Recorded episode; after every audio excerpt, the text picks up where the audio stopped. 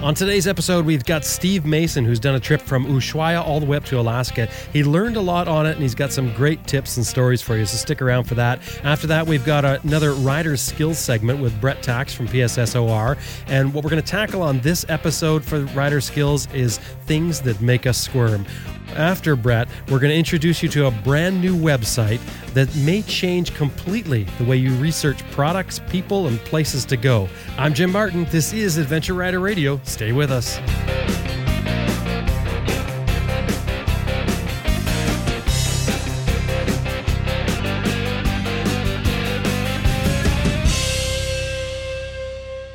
This episode is brought to you in part by Max BMW Motorcycles, outfitting adventure riders since 2002. 45,000 parts and accessories online and ready to ship to your door at maxbmw.com. Sign up for their e-rider newsletter too at maxbmw.com. That's M A X B M W.com and BestRest Products, home of CyclePump Tire Inflator, Tire Iron Bead Breaker, EZAir Tire Gauge, and other adventure motorcycle gear. You know, whether you're on the road or off the road for that matter, you'll want a compact and reliable tire inflation method. The CyclePump runs right off your bike's electrical system and it can inflate a flat tire in less than three minutes. It's made in the USA, and get this, it has a lifetime warranty, which is brand new.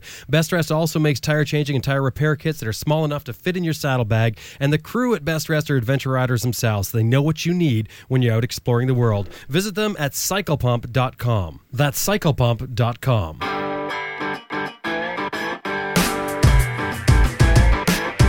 Hi, I'm Sam Manicom. Nick Sanders. Terry Borden. Sandy Borden. Jack Borden. Graham Field. Dustin Vince. Jason Spafford. Lisa Morris. David Peterson. Rachel. Ed March. Glen Heggstad. Dr. Gregory W. Frazier. Dave Barr. Allan Karl. Tiffany Coates. Herbert Schwartz. Bret Tkacs. Zoe Cano. Nathan Millward. Graham Hoskins. Joe Rush. Jeremy Kroeker. Simon Thomas. Lisa Thomas. Simon Pavey. Grant Johnson. Robert Wick. Sid Simon. I've been sick. This is Nathan Millward. You're listening to Adventure Rider Radio. I've got Steve Mason here with a brand new book out. Now you're going to remember Steve because Steve was on here before with his friends. They're friends that reunited and uh, and did a trip from uh, Ushuaia um, right on up to Alaska, and uh, we talked about their trip and their experience in it. Well, Steve wrote a book about it. The book is called Llamas, Bananas, and Bears. Steve, welcome back to Adventure Rider Radio. Hi, Jim. Thanks for having me. Oh, good to have you on. So you did do it. You managed to get the book out. This is your second book, isn't it? It is, yes. Uh, this is to my book about a trip up to the Nordkap in northern Norway called Ride to the Midnight Sun. So that has to feel pretty good. Now you're a, a full-on professional author, I guess you could say, as well as as well as motorcyclist. Yes, well, I, I wouldn't say full-on professional author, but I mean, it's it's it's great to see them actually, you know, selling, people reading them and uh, commenting on them. So it's really good. Oh, I love these type of books because um, it's the type of thing you can do when you're when you're not out riding, but it's also the, the type of things that uh, spurs on your imagination. You know, it gives you every everybody's inspired by other things. I mean, let's face it, when they interview a musician, they're always asking, you know, what's your influences? Well, it's the same sort of thing with us, isn't it? With, with adventure riding, with the things that you want to do in life, you you look at what other people have done and you sort of use that to figure out what you want to do. That's why it makes books like yours so valuable to us as riders and motorcycle enthusiasts.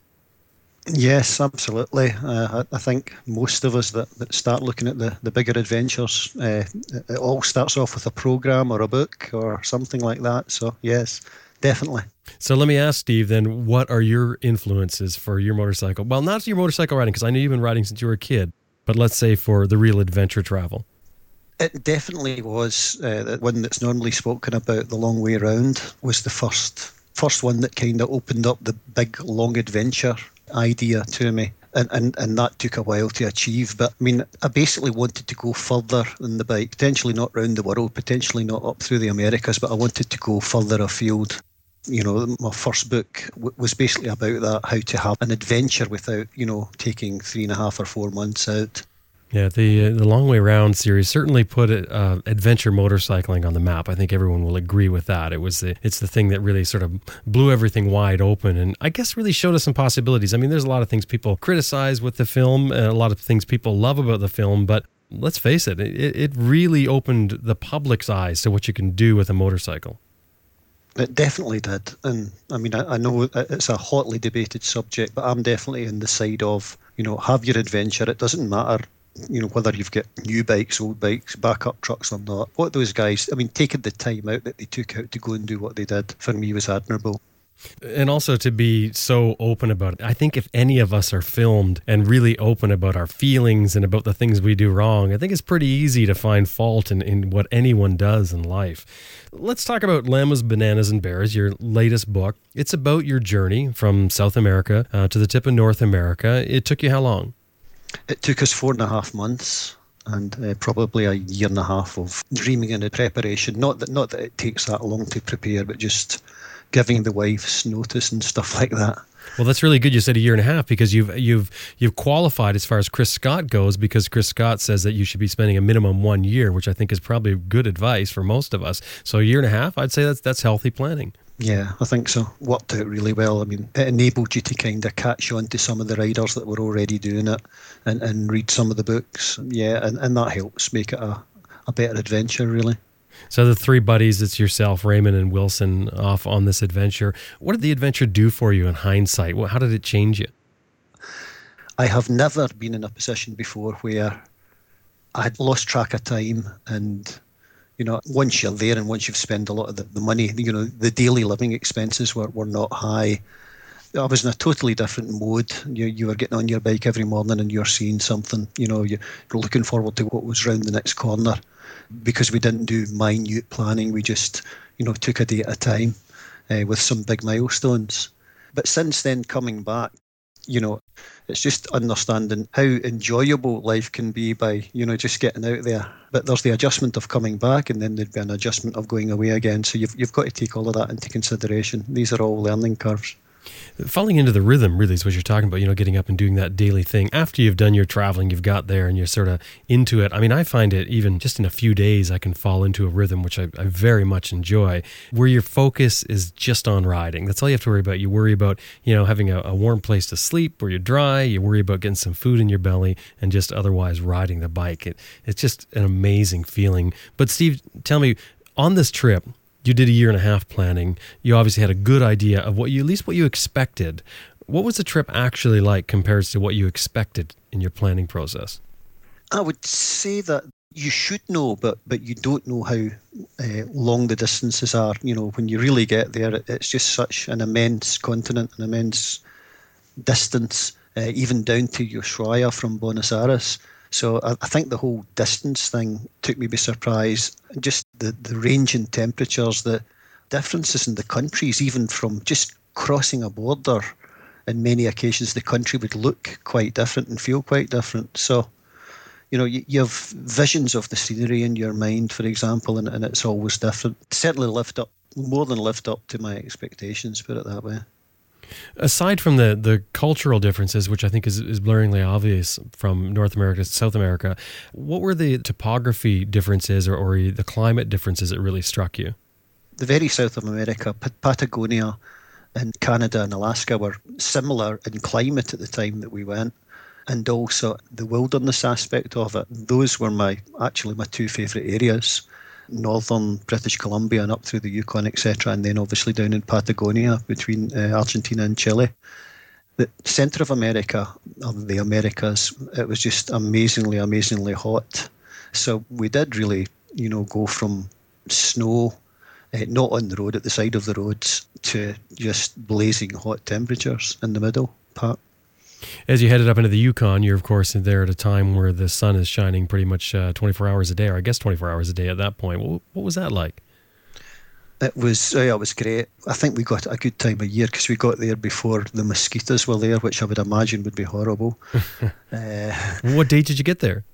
Uh, late May and early June, so it, it worked out really well. It was still cold up in Alaska, up by the Arctic Circle, uh, the permafrost is there and all the rest of it. But yeah, no, the, the, light nights were fantastic. I had experienced the light nights in the Nordkapp ride because, funnily enough, Deadhorse, which I didn't quite make due to the road closure, Deadhorse and uh, the Nordkapp are, are actually at the same northern latitude. So I, had been up above the Arctic Circle in, in Norway in that two week ride. So there's a bit of a familiarity there. There is familiarity. This, you know, again the Arctic tundra and stuff like that. And again, that was a two week ride, so that's why I'm a big advocate in saying an adventure, you know, it doesn't need to be four and a half months. Did you do this in one sweep, the, the four and a half months? Yes, the four and a half months was one sweep. Because I mean, there's a lot of people who are doing shorter adventures. You know, they'll go out for a couple of weeks and then store a bike and then come back and, and do another couple of weeks. I mean, so when you went up to the top, how far did you get up north? We actually split up the further north we went, and I went to a, a place called Happy Valley, which is 80 miles south of Deadhorse. The whole highway had been washed out, uh, and it looked like a sea rather than a highway. But I got up to this place where the, to a road closure sign at Happy Valley, which was not necessarily a very bright thing to do. We were all doing it for different reasons. But mine was I had to go as, as far north as I could before nature stopped me. So that's where I ended up. Steve, as far as equipment goes, what like for those who are listening now who are thinking of doing something similar, um, what sort of equipment did you find that, that you took with you that was really important that, that you wouldn't do without, and maybe something that you wished you had have taken? And, and I mean, I, this could be gear that you're taking for camping or you're equipping your bike with. There was many, but you know, some of the highlights I, I had. I had hard panniers, and I know that's a there's a big debate there. And I had a couple of hard uh, offs on the road uh, and I think the hard panniers saved my trip. They were made by a company called Bumot in Bulgaria, and, and I just I think they were great. They were absolutely fantastic, tough, really tough as old nails, and well tested. The other thing, things that we took that was not so useful was, for example, we took a camping stove with the, the gas cylinders, and, and those were difficult to get down in, in uh, Argentina and Chile, and Central America almost impossible. So you know, we, we had very little use of out of it. You know, so various things. The type of tents we took were absolutely perfect in the US and Canada because you've got space and room to, to camp. But if you're ever in a, a campsite in uh, in Chile or Argentina, they, they are so packed out at that time of year that we could hardly get the tents up. So we could have done with a smaller freestanding tent. We took GoPro cameras that we hardly used because it was just trying to get the, the batteries charged and switching them on and off. I know it's a really bad thing to say because you're you're on such a big trip and you should capture the memories, but it was almost getting in the way of the adventure, the GoPro camera, so very little use of them. Uh, but we had Scala Rider uh, communication system, and that was a fantastic thing, especially if you're going through a city or something where you might lose sight of each other, but we, for a, a reasonable uh, distance, you could keep in touch. Yeah, and that's the the Bluetooth style setup. Yeah, the Bluetooths. Yeah, they were really really worth it. I tend to really connect with you as far as saying about the filming because it you know i think often you've got to decide what your priority is for your trip whether you're going to just enjoy the trip or whether you're going to worry about filming it to show afterwards I, have spent a, a, lot of years uh, my adult life guiding wilderness trips and taking people out. And quite often I'll, I'll tell people you know before we're heading out that you may want to just think about your camera before we get into a situation where quite often it was encounters with whales and I would say just, you know, decide now whether you'd rather just take it in and have that moment that you can explain to people or whether you want to waste the time trying to zoom in and focus on this moving target, you know, while you're paddling your own boat, that sort of thing. It, it's it's it's sort of it's it's almost two different things. It's very difficult to do both. I totally agree. I, I do totally agree. You almost miss it, and then you've got to watch the film that you took, but you weren't really there.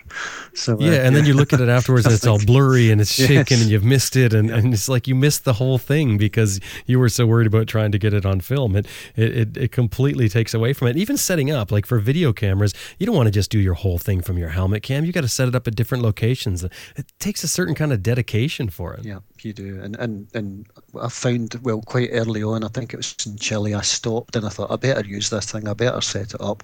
So I stopped to set it up and my side stand went into the loose gravel and my bike fell over. So I thought, okay. oh, there you go. And that's your picture right there there.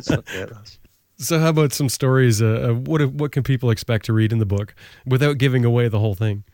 Yeah, I, I mean, it just it did really turn out to be an adventure, and certainly the adventurous things I think came my way. And we talked the, the last program about we had a, a major front tire blowout in Bolivia, and ended up with a a tire that was the wrong kind, the wrong size, it was made in China. It was nylon, and I did 1,200 miles over the Andes, a couple of Andes crossing in that. I had a, a big off in Panama where uh, and it, it, was Barack Obama and the, the other America's presidents were in town, and and I was hit with the uh, some of the security staff that were preceding his motorcade. And even though they clipped you, didn't they? They clipped me, yeah. So that that was quite a sore one, but an interesting one to read about. Especially when they clip you and they sort of treat you like you've done something wrong. Absolutely, yeah. It was it was not a good experience at the time, and it certainly put my bike into a bent shape all the way up to LA. Well, and and I, I spoke with Barack Obama after we talked last time, and he, he said he deeply apologizes about that. right, I'm glad to hear that, Jim. Glad to hear. yeah, and then I had the, uh, you know, I've I had some great animal encounters. Uh, when I say that positive animal encounters, I didn't hit anything up in Canada with with. Uh, I saw three grizzlies, and you know, so enjoyed all of that. And I had a a bit of a, a, coming together with a Canadian wooden bridge, which is another good story. So we had to backtrack to uh, limp back to Vancouver, and that that was a, a another interesting part of it. So it's a real adventure uh, in terms of sights, sounds, Peruvian demonstrations. So lots to read about, lots to enjoy. Well, the book is called Llamas, Bananas, and Bears, and it's by Steve Mason. And it's available where, Steve? It's available on Amazon, so you can either have it in paperback version or, or Kindle version. Steve, it's been a pleasure. Thanks for coming on. Thanks for all, all your work. I'm enjoying Adventure Rider Radio. Cheers. Bye. I've been speaking with Steve Mason about his book Llamas, Bananas, and Bears and his trip, of course, to from Argentina to Alaska by motorcycle. You can find his book on Amazon, and it's available in both Kindle and paperback.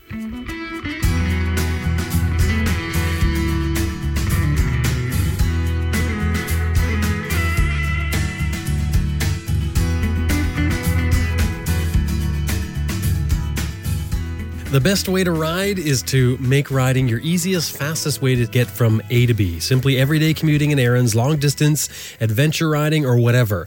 And for 33 years, Aerostitch has been designing, making, and selling equipment that makes riding anywhere in all weather easier, safer, more comfortable, and more fun. No other rider's gear offers the proven protection, precise fit, and lifelong value of Aerostitch. So you can prove it to yourself with a Ride More guarantee if you try any Aerostitch one piece R3 or Roadcrafter Classic suit for one month, and you're not riding more than you did before you received it, then you send it back and you can get a full refund. But something tells me you're not going to bother sending it back because you're going to fall in love with the Aerostitch quality. It's www.aerostitch.com forward slash ARR. Make sure you put that forward slash ARR in so they know where it came from.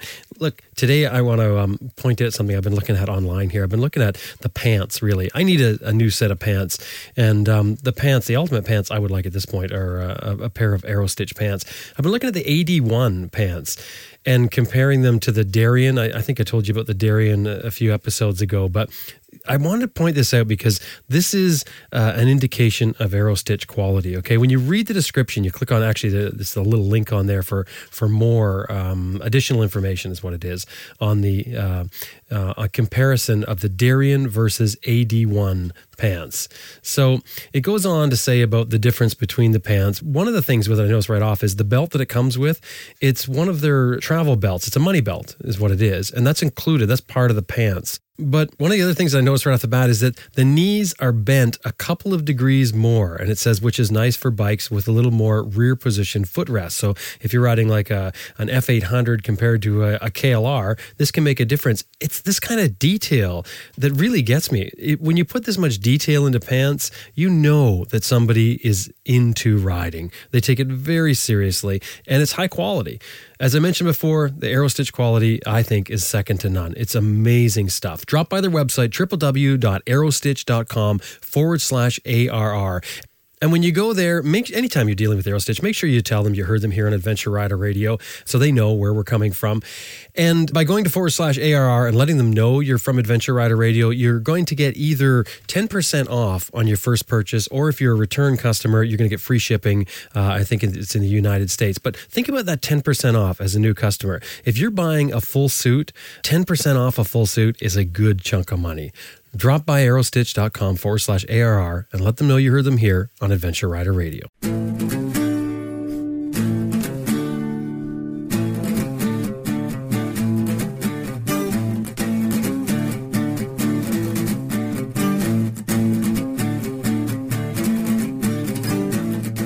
This is the fourth episode of our Rider Skill Series that we've started with Bret Tkacs from PSSOR, and it's a collaborative effort between Adventure Rider Radio and Puget Sound Safety Off Road, which um, we think does amazing off road training courses. And Bret Tkacs, I'm sure you've learned by now, if you've heard him over these four episodes, you realize that he really knows what he's talking about, and he's world renowned as a, a trainer for adventure motorcyclists.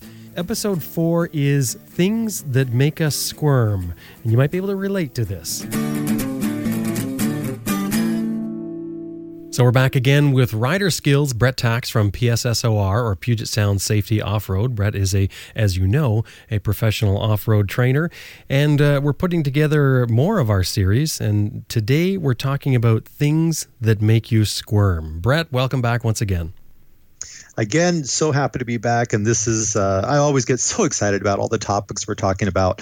But this one, particularly last weekend, I uh, was out scouting and playing in a bunch of deep sand and, and loose rock. And so just polishing my own skills up. So this is going to be fun to talk about today. Well, and it's funny you mentioned that because I was also out, only this time I was out in snow and I rode for about an hour through snow varying from 10 inches to maybe 14 inches. And um, I had a lot of fun dealing with, well, things that made me squirm. Yeah, some I, someday we're going to have to just talk about snow. And you know, a few years ago, we, uh, me and several other instructors went out on a ride, and we actually put studs in our tires. Uh, Rider Warehouse uh, actually sells those, and we studded up and, and off into the snow we went on our big adventure bikes, and it was an experience for sure. Well, I, I got to tell you, Brad, every time I talk to you, I'm learning so much. And each time I listen to you, I become a better rider. I'm telling you, it's, it's, it's working for me. So this is great. Let's look at what are we talking about today when we talk about things that make us squirm?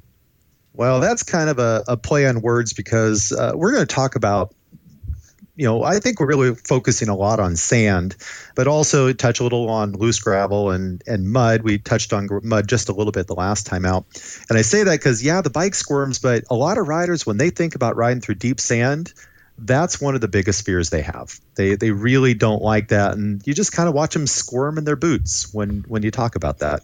And a lot of this is going to take us back to things that we've already learned, and that's the whole idea of the the rider skills episodes. Uh, this is going to take us back to our threshold detection, in particular, with episode one, isn't it?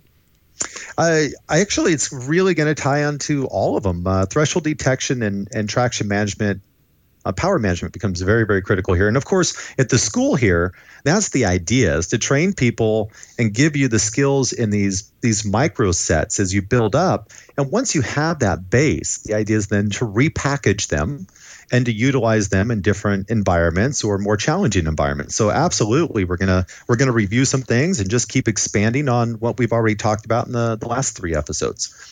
Okay, well, I guess what we should start off with before we get into these things that make us squirm, sand in particular, um, maybe we should just cover a bit of review, things that are, are um, germane to what we're going to talk about today.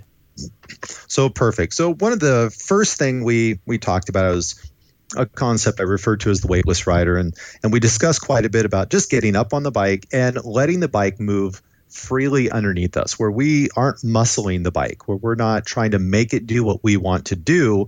The reality is on the motorcycle, we're seldom the one in control. We're more like the captain of the ship. We tell it where to go, the crew makes it happen. The bike just happens to be the crew. And that becomes uh, I did a lot of photo and video review on this this practice last weekend to watch my own riding skills. And it, it was just so clear and evident how how important this was. And and we'll talk about that as we go through threshold detection was one of the things we discussed, and that was just knowing how to determine slip, how to feel it, and know where those limits are. And we'll have a very significant advancement on that concept uh, through this episode. And then we, on the last one, we talked about obstacles going over and the mindset of, of walking up and making sure we can accomplish this stuff before we overcommit but also we got into mud and we talked some about the way the bike holds itself upright, the geometry of the bike and rake and trail, and and certainly that's going to become even further amplified and further explained in this episode because the more you understand about the bike, the more relaxed you can be, the more relaxed you can be, the easier it is to ride, the easier it is to ride, the easier it is to detect threshold and to manage with fine motor control skills. Well, let's jump in then, right into the sand. What is it about sand that makes us squirm? I think everybody has the same image. They get into the sand, the bike starts moving back and forth and wiggling, the serpentine motion, the front end buries, and they bury. And most of us, when we first get into this, or first time we get into sand, experience either a very scary situation of a near fall, or we actually bury the front tire and we come off the bike. And that really reinforces any initial fears we might have. And after that, you're kind of fighting a little bit of an uphill battle the whole thing's kind of counterintuitive, isn't it? You, you, go into the sand and nothing feels right. It doesn't feel like anything you've ridden before. Most of the time, that is the case. And I'm going to jump right into what most people hear for advice in sand. And I, I happen to what I would consider where I really came over the top and, and became comfortable in sand and took it into play was when I was down in Mexico. Uh, the first time I, I took a big bike was a big V-Strom uh, 1000 i took it out and, and almost the entire trip through baja was this really deep sand. And and after a while you just you got so tired you you kind of had to let go and relax. But the advice we all hear is just add throttle. You know get get more speed and, and just add throttle. And there's a huge issue with that. First of all we're on 600 pound bikes. We're not on dirt bikes and we've we've brought this up before. So they they may act like dirt bikes to some degree, but they are not, and they certainly don't crash the same. And at some point on a big bike, you have a hundred horsepower plus bike, you're going to be going really fast, and you've got a lot of gear on board. And when things go bad, they're going to go bad in a big way. So that's really not uh, the advice we want as adventure riders. So, should we get right into talking about what we do with our throttle, or or maybe we should back up and say, okay, what is what, how do you describe your approach to coming into sand? So, we've ridden along a trail. We come up now to a huge sandy section that we're going to have to cross, and I'm not talking just a bike length, a, a bit of sand. What's our approach? Well, the idea here is really just to keep the bike in control. And uh, let's go back and just kind of understand what's going on with the bike and why we feel the bike move around so much the back tire is always pushing through the front tire. I mean, I mentioned that before. And what that means is the front tire is constantly moving to the left and to the right. It's this little serpentine. If you drew a, uh, a line on the ground where the tires were going down the road, you would see that the front tire is actually wiggling back and forth, and the back tire is kind of riding a line through the middle of it for the most part. And on the road it's so small and so minor. We have so much traction you hardly notice it. And even on gravel roads and hard packed dirt roads the traction is actually pretty darn good in those situations. And as soon as you get into sand there's really nothing hard underneath it. So as it pushes forward and starts to turn slightly and, and this is what rake and trail is all about on a motorcycle is to keep that that tire coming back to a center position. So it's swinging left and comes back to center and it swings to the right and comes back to center and as it turns just slightly, you'll get a buildup of sand up against the tire, which kind of causes an increase in motion. And it also dampens the movement for coming back to center. Same same sensation uh, is when you get too tight on the bars. When you hold on tight in loose traction situations, mud and things that we talked about, because you're holding onto the bars, you almost work like a steering damper. So it, it turns to the left, but it can't recenter as fast. So it travels a little farther to the left than it normally would. Sand causes that same thing. It buffers and pushes tire, uh, sand up against the tire, and it pushes a little farther to the left than it would if it was on pavement. But it still comes back to center. But once it comes center, it kind of over overshoots. It goes to the right. and Then again, sand kind of pushes up against the front edge, and it pushes a little farther to the right than it should, and then it comes back to middle. And so you get this this very strong sensation of the front end moving left and right, and the back moving left and right, and that's what makes us so nervous this serpentine back and forth. Uh, that's bike dynamics. That's how it works. The tires always want to get directly underneath the weight, so it's working back and forth. I, I know that from learning from basic street riding. But um, this motion of it going back and forth is something that definitely wants us up on our pegs, right? Because if you're sitting there, you've slowed the whole movement down. Well, I think you just nailed it spot on. And like you said, the bike wants to get back over the center of the bike. It wants to be back over that balance point. So it's constantly moving back to get the center point. And I think as riders, we forget that's where we want to be. We want to be over the point where the back tire and the front tire are actually touching the ground. And if you're sitting, then every time that front end deviates to the left, the seat deviates slightly with it. And that means you're carrying more mass, and that amplifies the motion to the left, and it makes it far worse.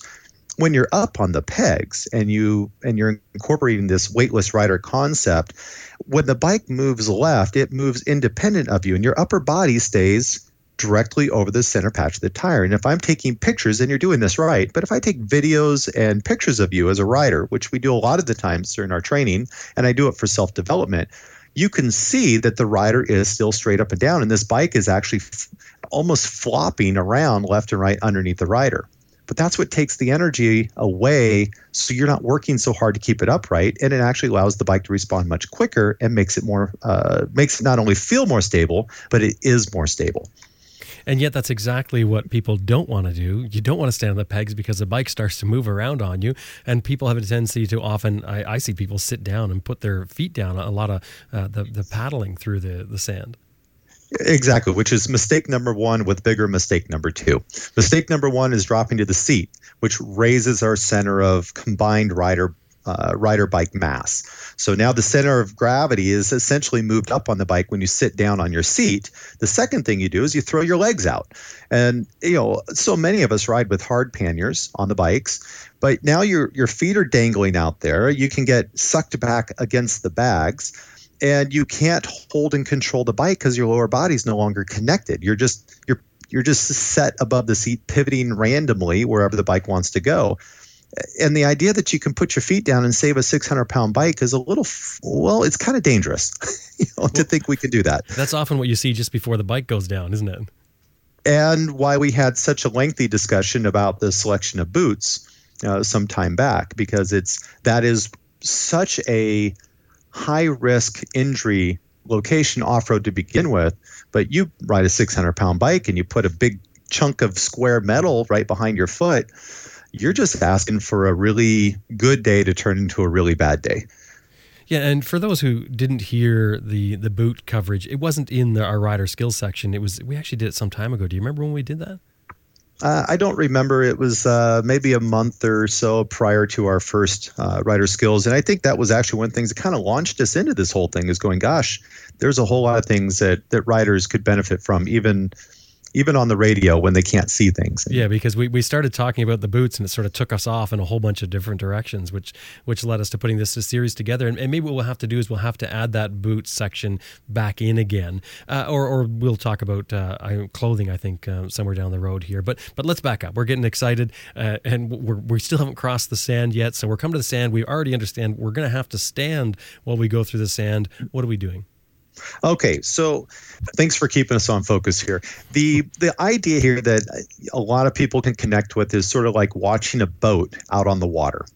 And if you think of your motorcycle, and some of these are kind of big boats of motorcycles, anyways, but if you watch a boat out on the water and they start throttling up just slightly, you'll notice the, the boat is deep in the water and it's pushing this big wake all the way around it. And that's the same thing our bikes do. When we're coming to these really slow and, and we just start bearing that front tire in deep.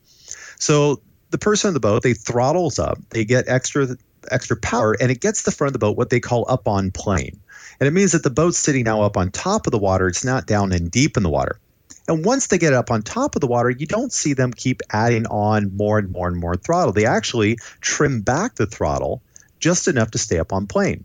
The boat's more stable, it goes faster, it takes less fuel.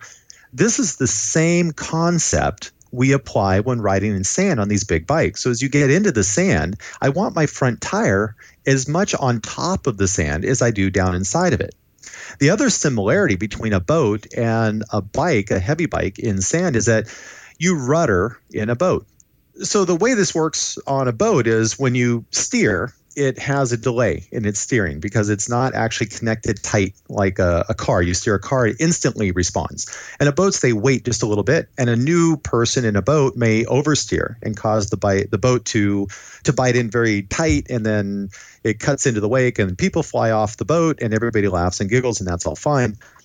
The same concept happens on these big adventure bikes. And what will happen is as you're riding, you start to give a little bit of steering input, but the bike doesn't respond instantly.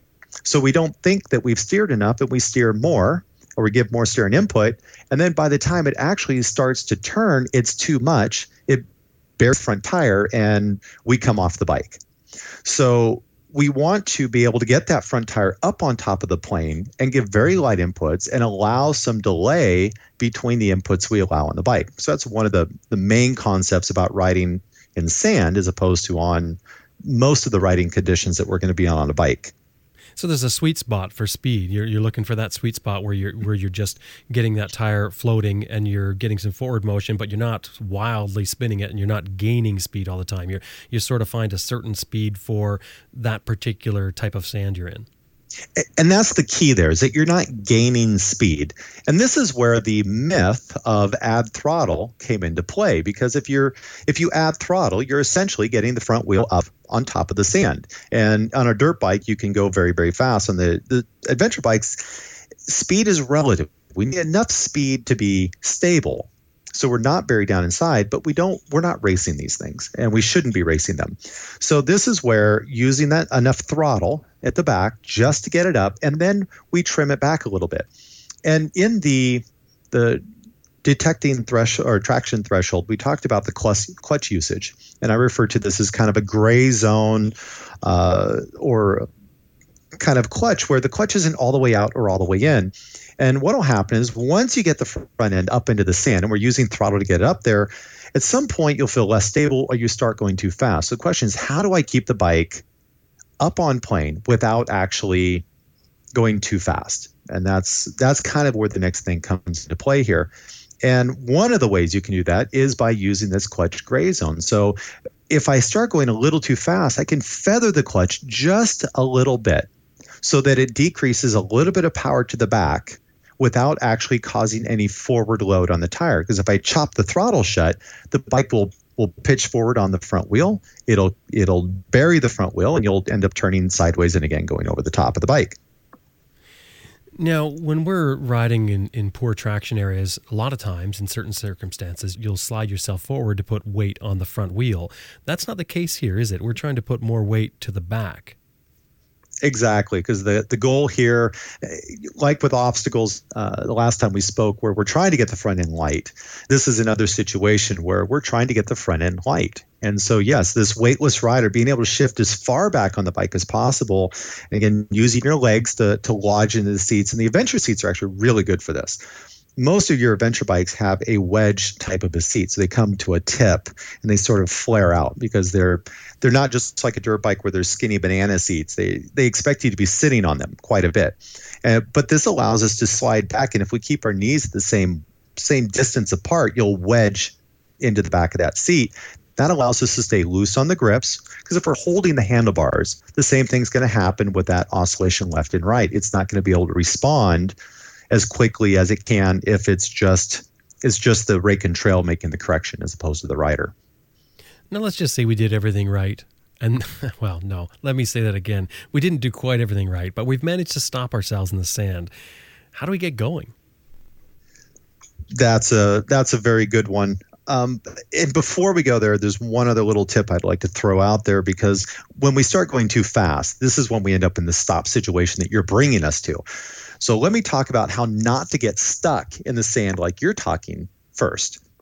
One is again, as you're shifting back, you start getting speed up, is to feather the the clutch back and in. That allows us to keep forward momentum, but without having too much throttle and without pitching the bike forward. The other thing that we can do is trail the rear brake. So if we just use rear in the sand, because you know I'm a huge advocate, both brakes all the time. This is one of the very few exceptions. If you trail the rear brake, it'll actually cause the back to dig down just slightly into the sand and actually put more load on it, which may give us more traction and still get the front tire up even further. So that's what we do to not get stuck. If you do get stuck, now we're dealing with the situation you're talking about. So you're standing there now. Your bike is stopped and sunk in. It's, it's probably your worst position to be in. Obviously, it would have been much better to just keep going the whole way across. And I, I think the biggest problem with this is just getting that momentum, just getting the bike so I can get back up on the pegs again. And there's two ways to do this. And I we've all been in situations where riding out of the sand is no longer an option and others where we may have enough traction to get out of the sand. Again, this all makes a big difference. Are we talking super deep, soft, dusty sand, or we like, uh, is it wet sand? Is it a beach? Does it have rock mixed in it? All this stuff is going to make a difference. But if you if you're just really stuck and you're new to the sand and you're not very good about this this clutch control, power control, and weight stuff, it may be a good idea to get off the bike and to power the bike out using these same techniques. So we're not pushing it out, but if you get off the bike, so you uh, so you're beside it, so you can give a little better push forward to give it a little boost to get going.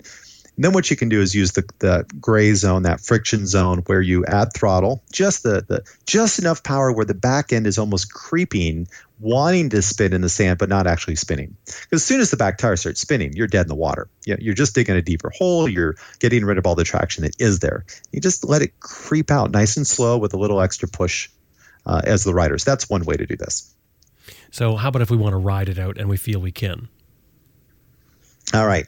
So there's two possible solutions here depending on where your feet are. If you're in a narrow track and you have solid ground on either side, you may be able to to substitute that same technique we just talked about, meaning that I can push with the push against the handlebars, push against my feet, and then use the clutch to creep it out. What generally works for me is to actually get more weight on the back tire. And so this means kind of standing back, and often it's one foot on the peg because I'm actually wanting to load the back axle and see if I can get it to have a little more grip. And that also allows me to get shifted back and keep the front end light so I can crawl up and out of the sand. And then again, same thing, add throttle, very, very light, just enough to get a forward creep. And then once the bike is moving, immediately get back up on the pegs. And and if you do this well, your seat, your rear end, your butt will never touch the actual seat on the motorcycle. You're weighting the outer peg, whichever one, left or right, depends where your traction's good you get the bike motion and the other foot comes up and onto the peg. You know, here's a question that just comes to mind as we're talking about this. What if you haven't got confident getting up on your pegs? You don't want to ride across the sand. I guess the method would be just what you described there to walk it across. That's certainly a very safe way to do that is if you stand next to the bike and use the the power of the bike to walk it across. That's a very effective way. In fact, I just shot a video to help people out. A, a, very common question I get asked is, "How do I get my bike in the back of the truck?" These big, huge bikes, and people wrestle these things up. And knowing the plan ahead of time is a really good way to go. And I just use the clutch to walk the bike up, and it, it pulls me along. And if we do the same concept getting across the sand, maybe one thing you should do is what we talked about last time put the side stand down, walk out in the sand, see how deep it is, see if this is something you can or can't walk through. But stand next to it and just let the bike power around. Find the most solid ground you can and, and just power all the way through. And that's certainly an option. Um, the other thing you could do if you're that nervous about it is pull your luggage and panniers off. Lighten up the bike if you can. Get it through the area that you're concerned about. Pack your stub over and put it on the bike. That's certainly an option. But really, the best idea, uh, I'm thinking as you're even saying that, the best idea, if you're at that point, I would say sign up for a course and learn it because it's just, um, it's so freeing being able to do it, having the, the confidence to at least give it a go. I, well, obviously, I'm biased. I believe that heavily, but it's also something I subscribe to. I take classes every time I come across one. I just did a over in Spokane, Washington, where we're doing our next adventure camp this uh, this season, or one of the camps we're doing, the dealership hosted a release of the New Mexico Backcountry Discovery Route movie, and the the person hosting it from the backcountry discovery route is a former student of mine. It's a lady that did it. And I was watching the movie and I could see exactly where she had taken training. And you could see the bike moving underneath her and you could see her staying, you know, relaxed. And they're riding through mud and they're riding on these gravel roads. And you could see the other riders who were not graduates of the program and how much they struggled and how much they fell down and how much things that happened to them. And it does make a huge difference when you know how to ride. These things that just really cause people to get into trouble. They cause them to get injured, to cause them to get broken. Very often, they're just not that difficult if you actually know what you're doing and you're practiced at it. Well, you just said about getting broken. Let's talk about if you've dropped the bike now in the sand. What are some methods to, to pick it up in sand? And what are the difficulties of it? Well, the biggest difficulty is just going to be the fact you don't have very good traction often as a rider. Um, and then also, where's your traction going to be once you stand up? Um, knowing how to pick up your bike or knowing how to use counterweighting lifting techniques, uh, multiple rider techniques, are, are certainly something that we spend quite a bit of time on uh, during the expeditions, our tours, and our, our camps because that's a, a critical skill. But one of the things we do find not only in sand but also in mud is when they we dig down that's often what we do just before we tip over. And so if you stand it up you're sitting in this deep rut. So take the time to figure out what your plan is going to be before you pick it up. So look where the tires are. If it's going to be deep, maybe you need to backfill it in or put some kind of traction underneath the back wheel, whether it's a, a tarp you find or sticks or whatever. So when you stand the bike up, it's not down so deep, it's up on something. So it gives you a chance to get going again.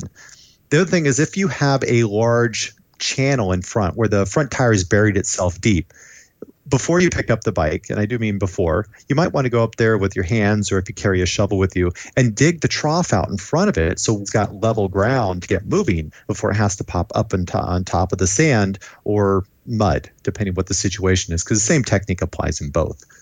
And part of the payoff of you saying that planning, and I'm, I'm sure that's what you're saying as well, is that uh, it's energy. Because how many times are you going to be able to pick this bike up before you're completely sacked out of energy, which is going to affect your entire ride? Uh, you couldn't have summarized our training better. The, the whole goal is how do you do more with less energy? And how do you decrease your risk? And every time you tip over in the sand, you're going to burn energy up. If you're holding on tight because you don't know how to, you're going to burn energy. If you have to get off and walk it across, you're going to burn energy.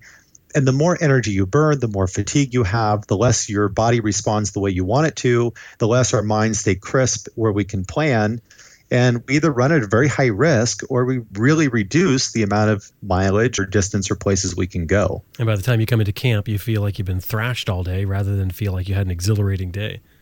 Yeah, you want to stop and be be excited for the next day and excited what happened and and not completely and totally exhausted. You want to be able to set up your tent and take the time to cook a good dinner, not pull out some military rations or some freeze dried food. As you can tell, I'm not a fan of that uh, you want to be able to have a real meal and have enough energy to enjoy everybody and not wake up sore the next day or injured.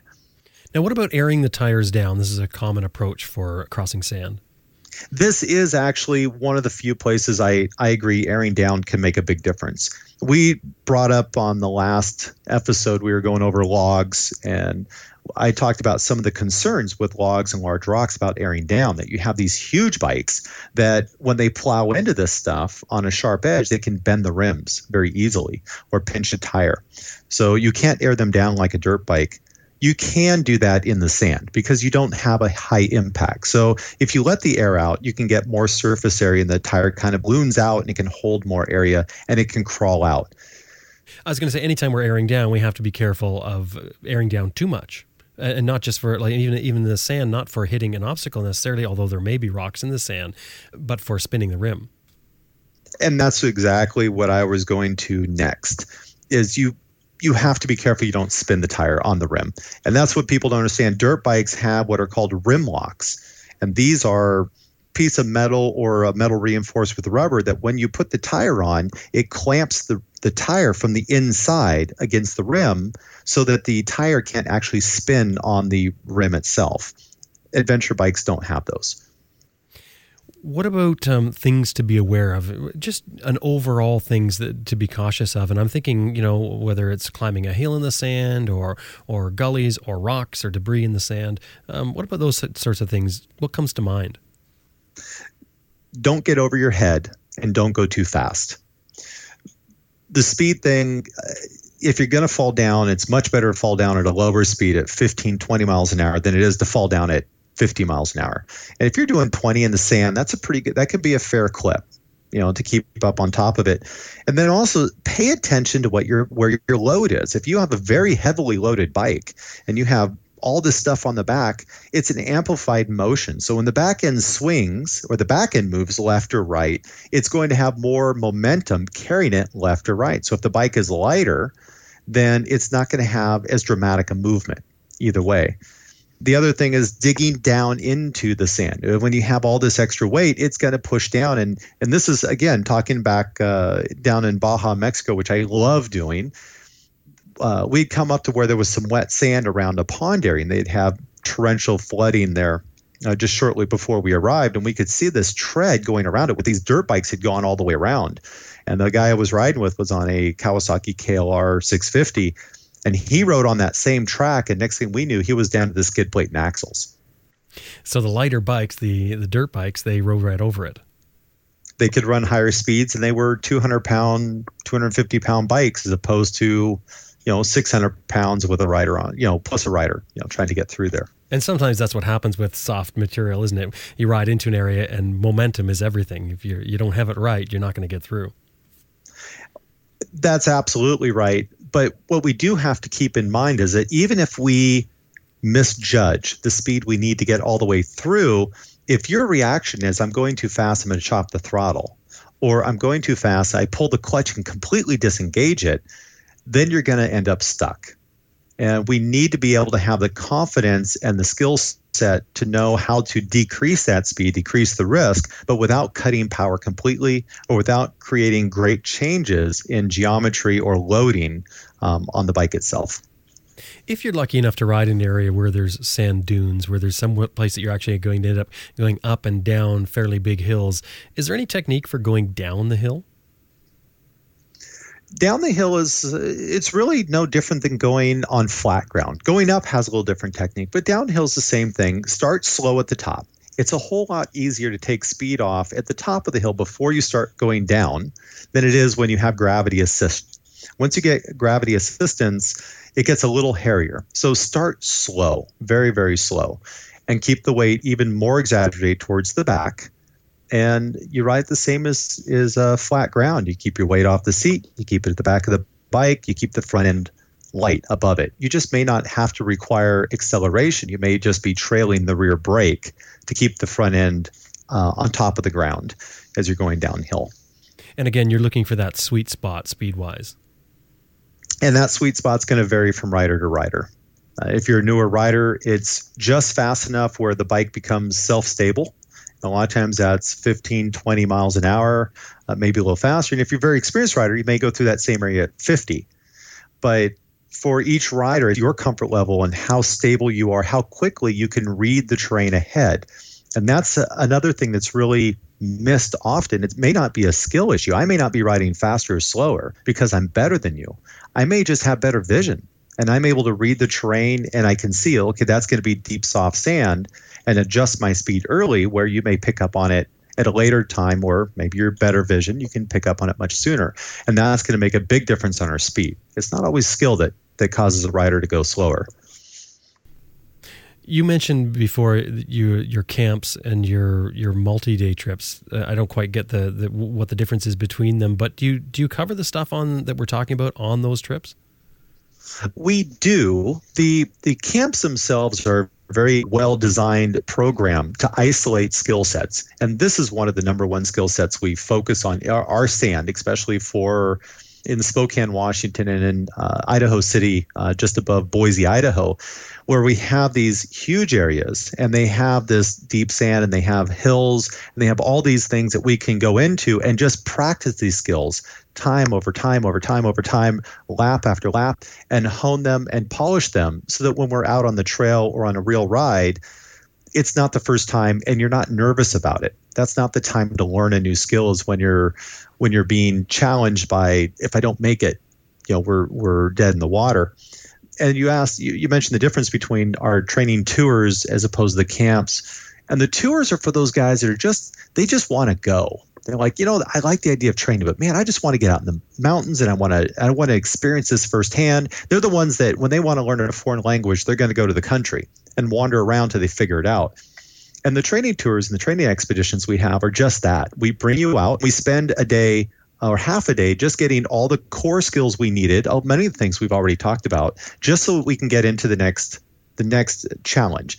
And what we do is each time we're coming into a new terrain feature, we stop as a group, we learn the skill sets we need, and then we ride into it. But instead of being at an, an area that's isolated and we, we stay there the whole time, we're moving along the mountain range, the Cascade Mountains, or, or along the, the riverside of Oregon, you know, down in the Columbia Gorge. And we get to do it as an immersion style training as opposed to what might be uh, akin to a college type learning course. So, if you were after more of a concentrated learning process, that would be the camp. Um, if you want to, like you said, learn on the go, that would be the multi day excursion. Absolutely. Yes, that's exactly the way those are set up. And price wise, when, when somebody's looking at the two, they go, well, the camps are a little less money than the excursions. And it works out until you start pricing it down and realize the excursions are fully supported. So we're providing lodging and hotels and food for most of it. Every time we're out in the in the backcountry where there's no restaurants or anything, we provide all the food. And you have a truck behind you to pick you up. Plus you have instructors and you have a, a much fewer number of riders per whereas the camps, you're isolated there, so it's a training event although there are things we can do at the camps that we can't do along the the tour because again we get to construct each obstacle so we can put logs out where on the tour. You know we may not crawl over those sort of things. So there are some differences to them but price really shouldn't be the determining factor if somebody's looking at it. They just need to grab what they know is going to work best for them. So Bret what are we going to cover on the next episode what we're going to do is dive into riding gear specifically. And it's not a topic a lot of people think about when they think of a riding skills segment or riding skills series. But gear can make a huge difference in protection and also warmth. It can make a difference in how we perform on the bike. And it's just really worth our time to discuss what we have and what we might want to upgrade or change in the future as riders. Well, that's great. Until next time, thanks, Bret. It was great to be on the show. We'll talk next time.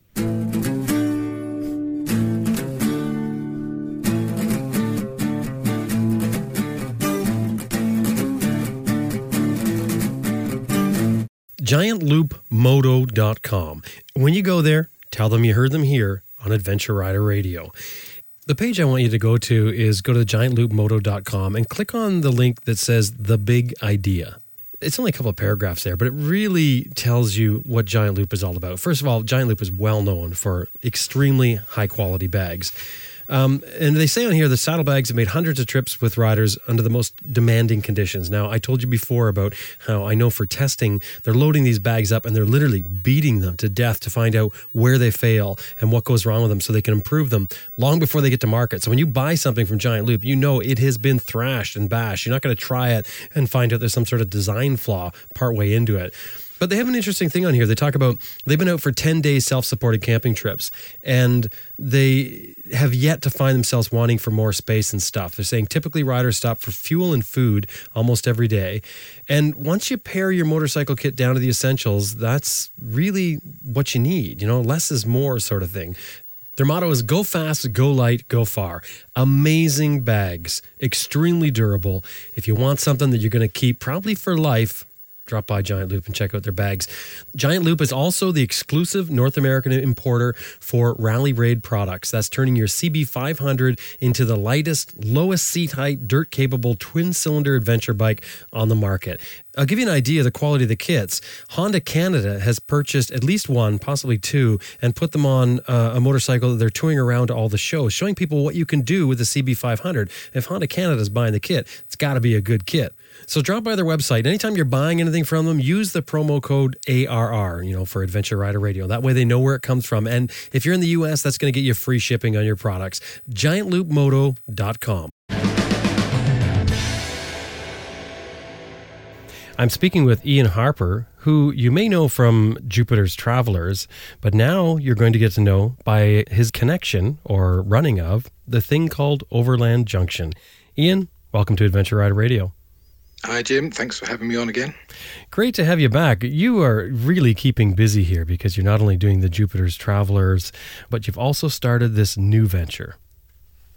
Yeah, it's certainly a busy time. Um, yeah, Overland Junction is is completely separate uh, to the Ted Simon Foundation and, and Jupiter's Travelers. Overland Junction is a brand new thing. It's it's a business, just so there's no doubt about that. And th- there's kind of two sides to it, I guess um, from a, a business perspective, it's a brand communications agency offering brand communications and digital marketing services to the adventure motorcycle sector. And then, as far as riders are concerned, on the other side of, uh, of the coin, the overlandjunction.com website is a platform for connecting riders first with adventure and then with the brands that encourage those adventures. So the first look at the website, and when someone goes to it, they're going to see a bunch of articles on there. They're going to see pictures. Very impressive website. It's really nicely laid out. Looks very interesting and has a lot of uh, captivating titles and things with pictures below them, connecting them to articles. So are we looking at an online magazine? No, and I think this is an important thing to clarify because it's very much not a magazine, and neither is it a discussion forum. So why would someone come to Overland Junction? Where Overland Junction does something completely new and different, and this is where I hope the uh, the, the, real utility will come from for, for riders, is the uh, the milestones feature. So this is a cartographic archive of motorcycle adventures. The milestones map is a map uh, a global map of motorcycle adventures around the world, where each milestone, each pin on the map represents a link to, or details of, and then a link to existing blog or video or forum ride report or social media content that that rider has already put online. So it's a way of a way for riders to to chart their previous journeys through the medium of their blog or social media content uh, to put those adventures in context, in geographical context, with those of other riders and that's that's the really important bit. That's the the clever bit, if you like, the useful bit. So basically, you can go to this page and you can sort of hover with your mouse over all the different points that are on there, and these little windows pop up, and they give a, a short little uh, blurb about what is connected with that link. They can click on that, and then it takes them somewhere else. Does it take them to a page on Overland Junction, or does it take them to a, another website? It first takes them to a page on Overland Junction. So each milestone go, has its own page, and that has the, a detailed map, so a zoomed in map of exactly where that milestone is in the world. Uh, and there's you know a picture and a brief description or extract um, about what that thing was about. And then there are links to the original content, but also to their social media profiles. And it also lists what brands they, they were using at the time and what bike they were riding and, and so on. So that gives you a, a rundown on all the information relating to that particular ride but then you can go off, go to that person's website or their blog or Facebook page, whatever it might be, to get the full detail. So it gives stats. You can look at it. You can see what bike they're riding. You mentioned the, the different brands that they uh, maybe sponsored by or that they're using for their expedition. Could be handy for somebody who's looking, you know, considering what to buy for themselves to go out and do a certain trip, or maybe looking for geographical information in an area that they would like to visit. Exactly. So there are various ways of, of filtering the milestones that appear on the map and searching through them. So, for instance, you could do a search or a filter, you know, to, to show me all all of the milestones in across the whole of Asia, let's say, where riders were on either BMW bikes in general or, or, or a one specific model of BMW bike, and where they were wearing a particular brand of boots because let's say that you're thinking of buying some new boots, you know you're going to be traveling in hot, humid conditions for an extended period of time, and you want to see, well, who's using what boots where in similar conditions. So you can kind of narrow it down and say, oh, look, Norman McGowan, who's currently in India, is wearing Forma boots and has been wearing them all the way since he left the UK and has come across Europe, across Asia, he's got to India and he's carrying on towards Australia. And what does he think about Forma boots? Now, that's just one example there's all sorts of ways of slicing and dicing the information that's in there, but it's you know it's, it's hopefully a useful thing for people. So the rider themselves would be putting something up on their blog or or on Overland Junction about what they thought of the boots or the products that they have listed. Do they go through and list all this stuff themselves? Uh, well, in the milestone, when they're when they're adding a milestone to the map, there's a four-step process. There's you know, giving it a title and a and a description and adding a photo and you know so forth. But the second step is saying what brand of motorcycle you're riding and what brands of gear, you know, clothing, boots, helmet, luggage at the time of that particular milestone. Which means that people can then say, these are the people using the, this kind of boot, this kind of helmet, or riding this kind of bike. Because they can connect through to their social media profiles or to their blog, and then they can contact them and, and get some direct feedback. You mentioned at the start something about connecting brands. Is this along the lines of how it does it? This is certainly part of it, yeah. So another way of looking at it, let's say that you're the owner of a company that, that sells products to the, the adventure motorcycle community, or you're perhaps the marketing manager that works for one of these companies, and you want to identify, okay, so who are all the riders and where are all the riders that are using our products and what are they doing and how are they promoting themselves. You know, having worked in marketing for many years myself, I know how in, how useful that kind of information would be in general. But especially so if if riders are being sponsored by particular companies.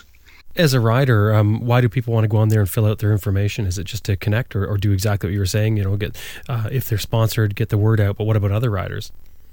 Yeah, if you're sponsored, then it's a no-brainer.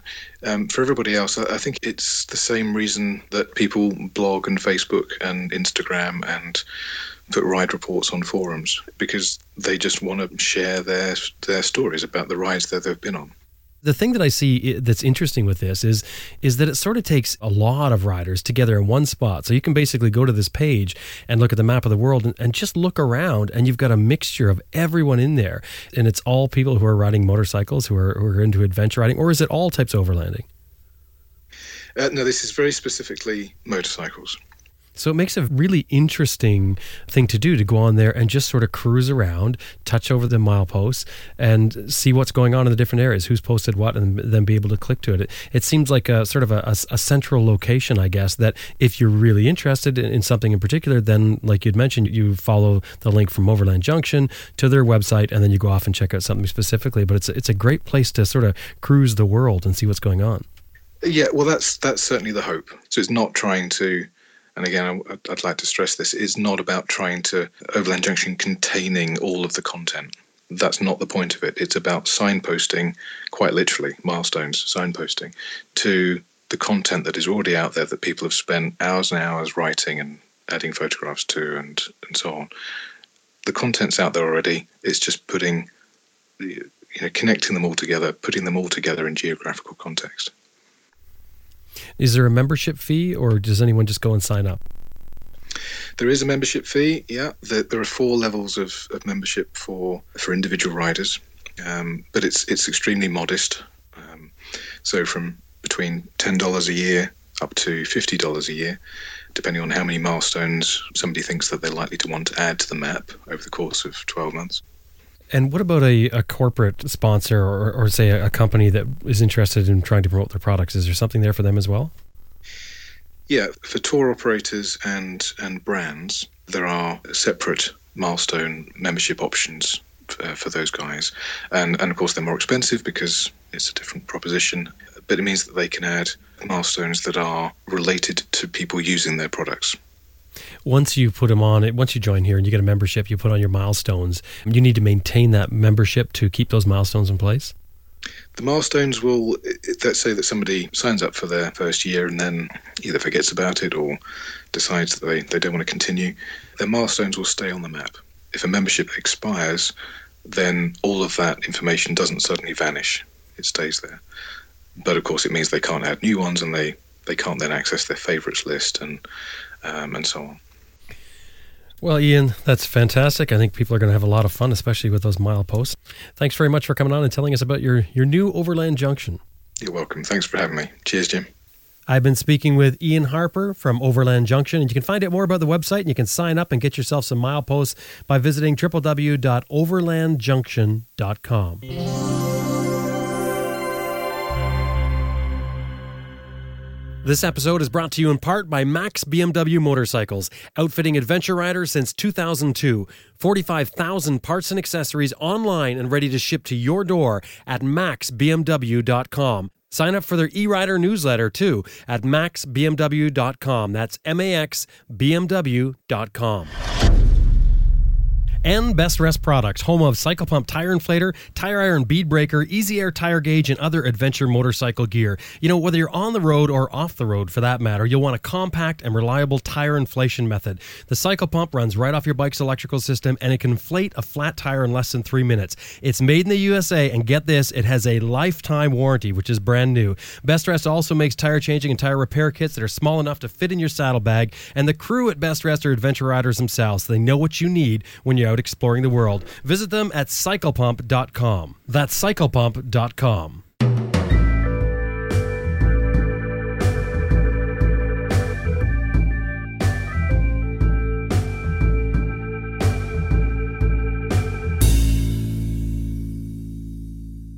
Well, just before we completely wrap things up for this week, um, I was going to let you know that we had a major equipment failure this week, which made putting this show together, let me just say, tedious, and that would be an extreme understatement. And if you um, hear the the latest uh, episode of Raw when it comes out, you might hear some of us some of the talk about that in there. Anyway, it's a, it's a big chunk of equipment. Uh, it's going to cost some bucks to replace it we would really appreciate it if you could drop by the website and give us a donation to help us replace this piece. If you can do it, it would be great. So drop by www.adventureriderradio.com click on the donate button and send us what you can. Anything's going to be a help. And we've got we've got some incentives there or some some little gifts that we'll send back if you give certain amounts of money. So go by the website have a look at it. Whatever you can do to help out we would really appreciate it. Thanks